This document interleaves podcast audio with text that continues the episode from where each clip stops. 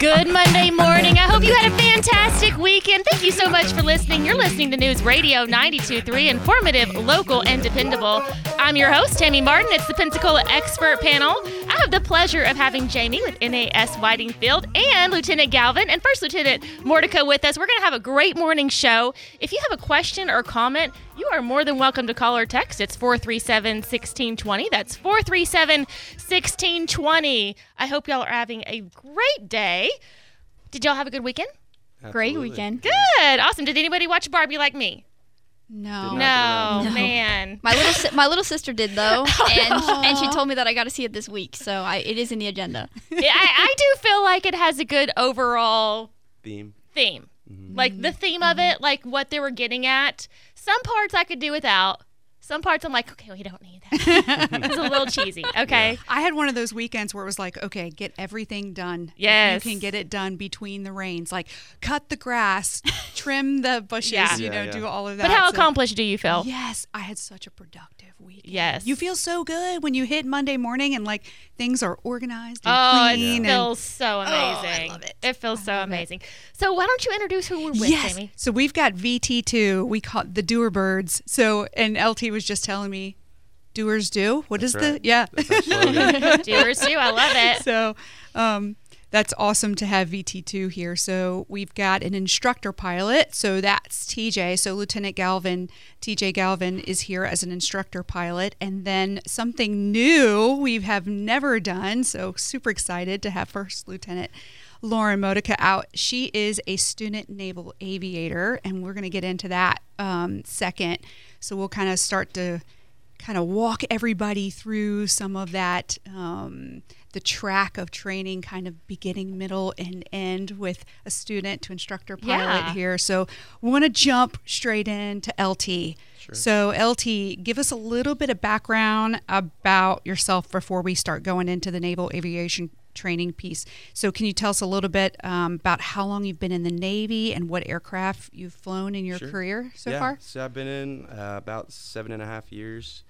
And prior to this tour, I was in San Diego flying the MH-60 Romeo. Romeo. Yep. You would think the other one would be Juliet, but it's Sierra. So two different mission sets. Our primary mission set was ASW, anti-sub warfare. Mm-hmm. Secondary mission set would be search and rescue and surface warfare. Okay, so when you're on the aircraft, what is your primary job when you're on the... Outside of piloting, so as a co-pilot, we would run mission systems along with our air crewmen, running the sonar, so to include analyzing buoys, sonobuoys, as we hunt submarines. Very cool. That's the subsurface stuff, Okay, so how long have you been in the Navy so far? 7.5 years. So 7.5 years, you've already been operational through your training, in the fleet, operational, and now you're doing a tour as an instructor pilot. Yep. So in the Navy, you go from sea tour to shore tour, where you're non-deployable, basically, and you're guaranteed typically anywhere from 30 to 36 months at that command. Okay. And then you go back to sea as a disassociated tour. So the boat is in my future. I see. I was just going to ask. Knocking at the door. How do you feel about that?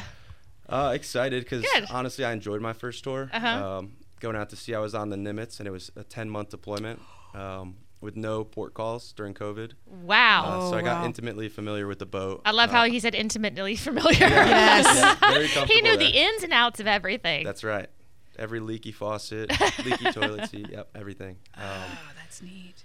Okay, so I was going to ask you what your favorite assignment was, but so now that you've had that and now you're doing instructor pilot duty, what I won't ask you what do you prefer, but which one has been exciting for you or rewarding for you? Which one has been? They've both been rewarding, but definitely different. So from the deployment side, when you're operational, the pressure is felt different. You know, there is a responsibility that you have to your sailors and especially in your aircraft, to the people in your aircraft to just come home. Right. In the training command, it's different because you're basically taking, in most cases, a new pilot. In Lauren's case, she was not new.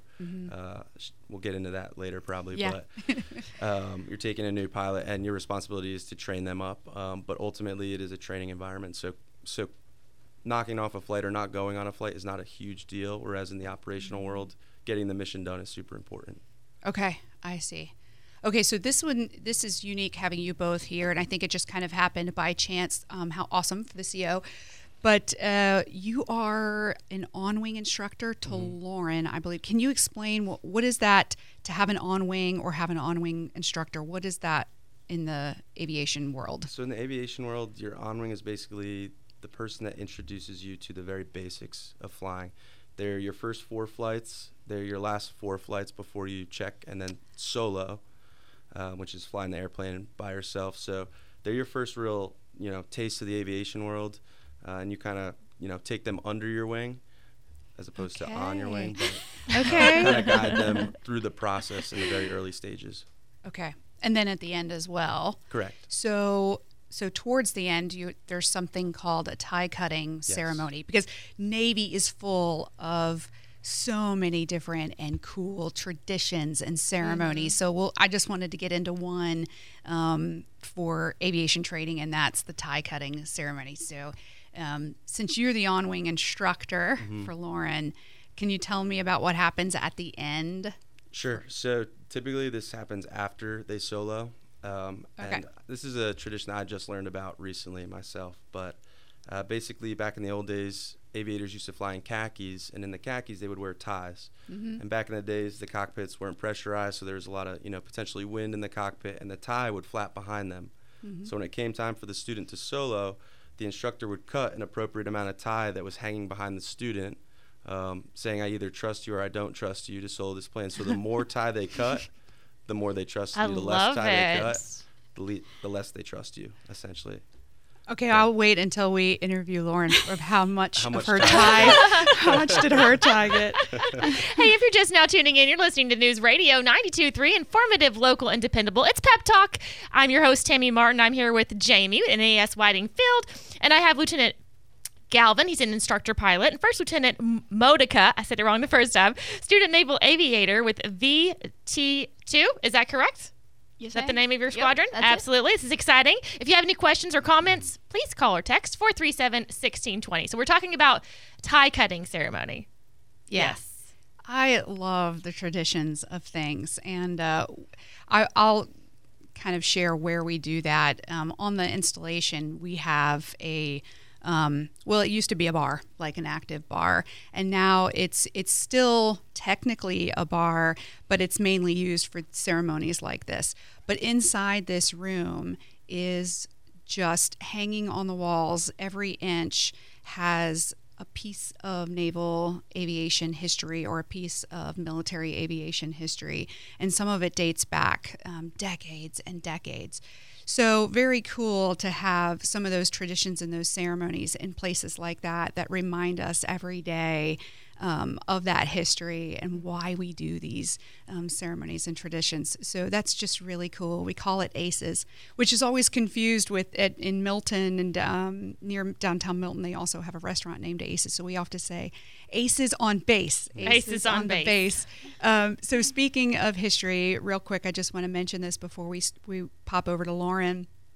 Naval Air Station Whiting Field just hit 80 years. Oh, wow. So last weekend we hit 80 years. That's awesome. And so it was amazing to be able to tie that history in and talk about that. And right now we have a historical display on our installation. So if you have base access, you can come over to the atrium during duty hours and kind of walk through the 8 decades of history and learn about Kenneth Whiting, who the base was named after. So it's just an amazing time. We are also in 50 years of women in naval aviation. So I want to mention that as we have Lauren here today too. Yes. So just some really great marks in history right now. So with that, let's jump in to First Lieutenant Motica. So Lauren, first of all, Marine. So we have a Marine in the house. Oh, okay. So you want to tell us a little bit about where you're from? Where did you go to school? Sure, absolutely. Well, good morning. I'm from Centerport, New York, and I went to school from high school. I went to Naval Academy down in Annapolis. Okay. And then out of the academy, I commissioned into the Marine Corps and then came down here to NAS Pensacola. Okay. So Have you always known you wanted to be a Marine? You wanted to fly? Is this something that kind of came when you were a little bit older? Not exactly. Definitely not a Marine. I didn't think I wanted to be a Marine. That changed a lot later on. But okay. I really wanted to fly. There were airplanes that went over my house when I was a little kid, and I told my mom I want to go learn to fly. And she was like, I don't know about that.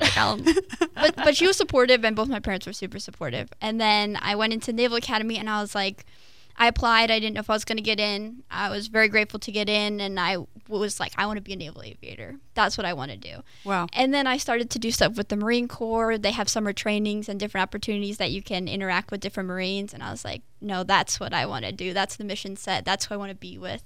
And so that's what dictated what I put in for, and I was grateful enough to get that as well, and then commissioned to the Marine Corps and got my air contract. So. Okay. Very cool. How exciting. So let's will you walk us through so you graduate. So yes. Walk us through what happens next. Do you report right to NAS Pensacola for NIFE, or how does the process work for when you start? So for Marines, it's a little different because we got to go to TBS, the basic school down in Quantico, Virginia for 6 months. And okay. So all Marines have to go there. All Marine Corps officers go there regardless of what you're doing. And you spend 6 months in the woods, you're learning all basically platoon commander tactics, and they don't care that you're an aviator. They're like, you're going to learn this. They give you a rifle, they give you a pack, and you do what everybody else is doing. But you already know that you're going to be an aviator. So by the end of the 6 months, that's when I headed straight down to NAS Pensacola and checked in there. And that's when I started to get back into the flying mindset, take my mind out of the field and out of rifle tactics and all that stuff.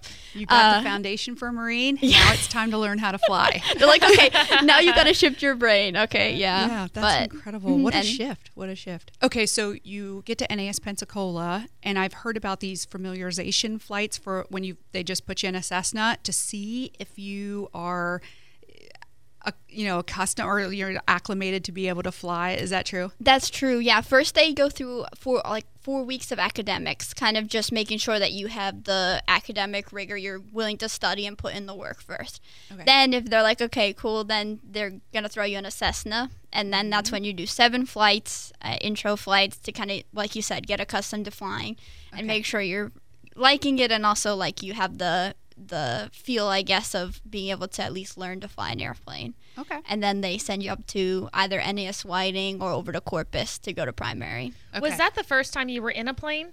In that environment, or had you done this before you got to that point? It had not been. No, it wasn't the first time. But I was just curious how you felt. Okay, this is what I want to do. When you're up there, was it, okay, I know for sure this is what I want to do?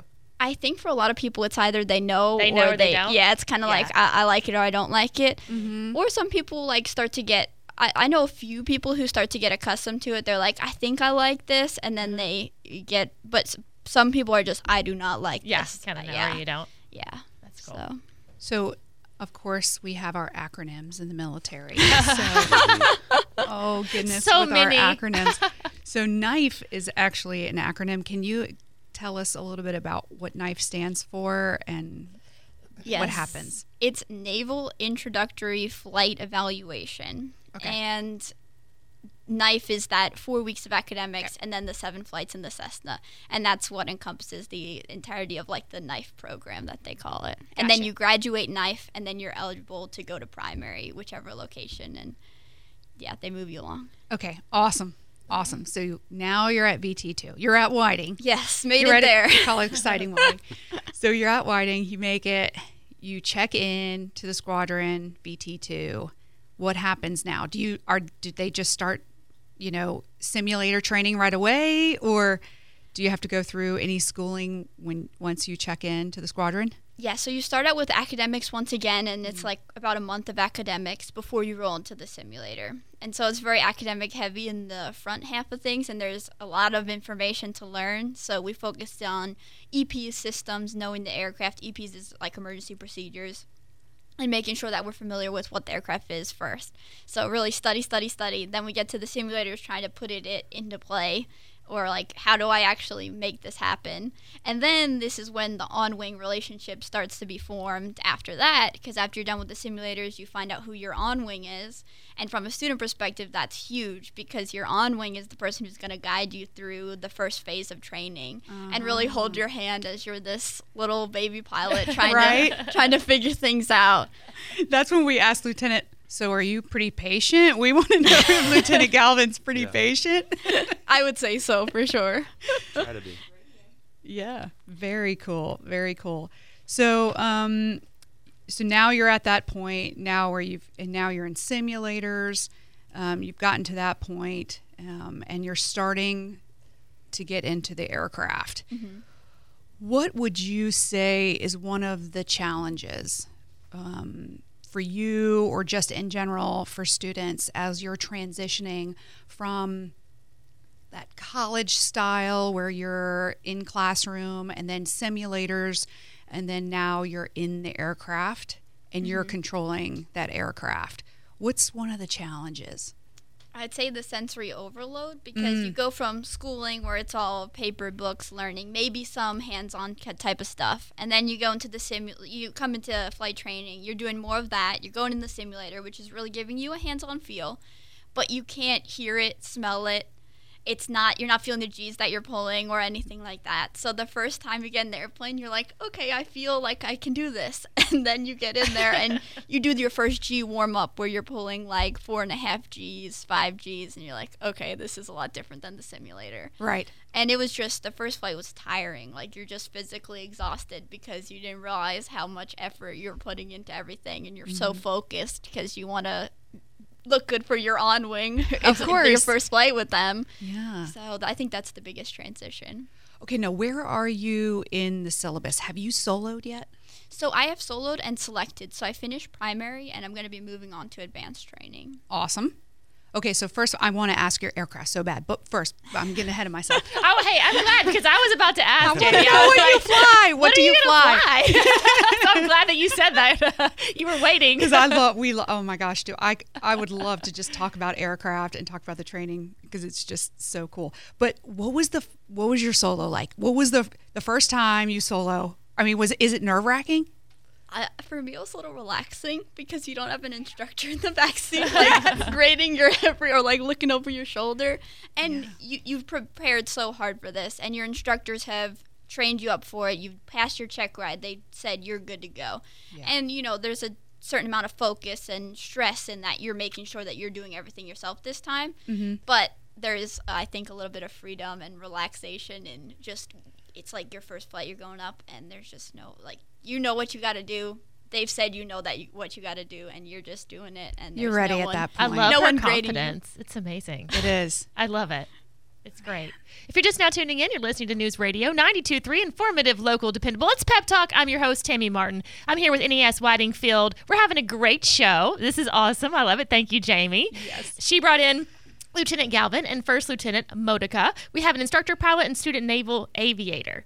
And that's great. We're hearing all about your experiences. I think it's wonderful. It's a pleasure getting to know both of you this morning. If you have a question or comment for them, 437-1620. Okay, so tell us now. What have you selected to fly?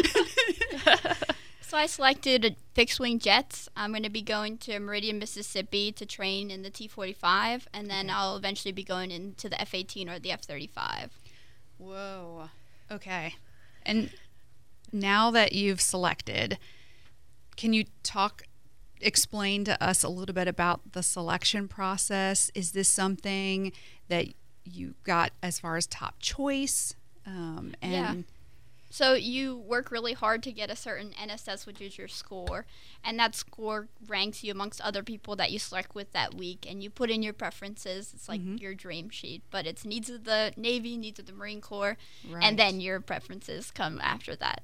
I was really fortunate, really grateful, really blessed that my first choice was jets, and I was able to get that. So I'm so glad that we're talking fixed-wing aircraft today, because it just seems like lately NAS Whiting Field has just gotten a lot of interest because of our new helicopter training system. So we're transitioning from the TH-57, which is the older helicopter, to the newer helicopter which is the TH-73 Alpha. So it's the Thrasher. They call it the Thrasher. The Thrasher. So I at least want to mention it, but it's just very exciting to finally talk, kind of like jump back into that fixed wing discussion, because it just seems like we've just been talking rotary for a year, and just, I mean, and it's a pretty big deal to get a new training helicopter, but it's a new helicopter training system. So a lot, there's a lot that comes with that as well, especially on our installation too, and infrastructure and the training system. So very cool to finally talk fixed wing. Okay, so you're in the beginning of your career. I want to ask, do you think at this juncture that this is a career path for you? Do you want to stay in the aviation side of things? Do you want to stay in the military? Are you looking at trying to do the 20 and retire and make this a career? I have no idea. Yeah. It's too early for me to tell. Yeah. I look forward to my 8 years after I wing, mm-hmm. and then it'll be a game time decision for me, I think, based on how I'm enjoying things and if I'm really passionate about it still. And if I'm not, then I want to go find something else I'm more passionate about. But as of right now, I am very, very excited for my career to come and excited to learn a lot of new things. So when do you get your wings? After advanced, so I go fly in Meridian, Mississippi with the T-45, and then graduating that training program, then I would get my wings. And how long is that? Right now we're looking probably about 8 months or so. Mm-hmm. Yeah. So not too bad. No. That's great. We kind of talked about the current, and now we've talking about the future and what you want to do in the future. So I'm going to jump back to LT and ask you the same question, because you've got a couple more years in, and you're kind of, you know, a lot of people start asking those questions at 8 years, 9 years, 10 years. You know, do you want to stay? Are you going to get out? And a lot of times instructor pilots get asked the question, are you going to go to the airlines, continue to fly? So I'll ask all of that to you. Are you wanting to stay? It's a tough question to answer. My personal mindset is leave every door open. Mm-hmm. So do the best I can on this tour, which leaves my Navy door open. And then on the outside, I just got into a grad program. So I'm going to start that in the end of August. And then I'm also working on my professional qualifications for the airline, so ATP, CTP. Hoping to get those by the end of next year. Now, what will you do in grad school? What will you study? Global risk. Global risk? Yeah. Very cool. Yeah. What a great time. What a great time to jump into something like that. That's amazing. Okay. So we've got to do some shout outs. You got so LT, I'll let you go first. Is there anybody you wanna give a shout out to or a say hello to? Of course. Shout out my mom. I hope she's listening. I think she is. My dad, who's in Tokyo right now. I think he was able to tune in, and my two sisters as well, and then my girlfriend who's sitting right behind me. Oh, obviously. That's awesome. Cute. Very cool. Very cool. Okay, Lauren, it's over to you. When you want to finish up, I want to give you that shout out. Thank you. I'd like to shout out my three amazing sisters, Morgan, Caitlin, and Karen. They're all off doing amazing things. Two of them are also in the military. The other one's 13, and she's killing it. And then my roommate, Maggie, for helping me mentally prepare for this today. That was really Y'all cool. did fantastic. I loved it. It was great getting to know you all. Y'all are wonderful. And thank you so much for your service. It does not go unnoticed. Coming up, we have Mondays with Malcolm.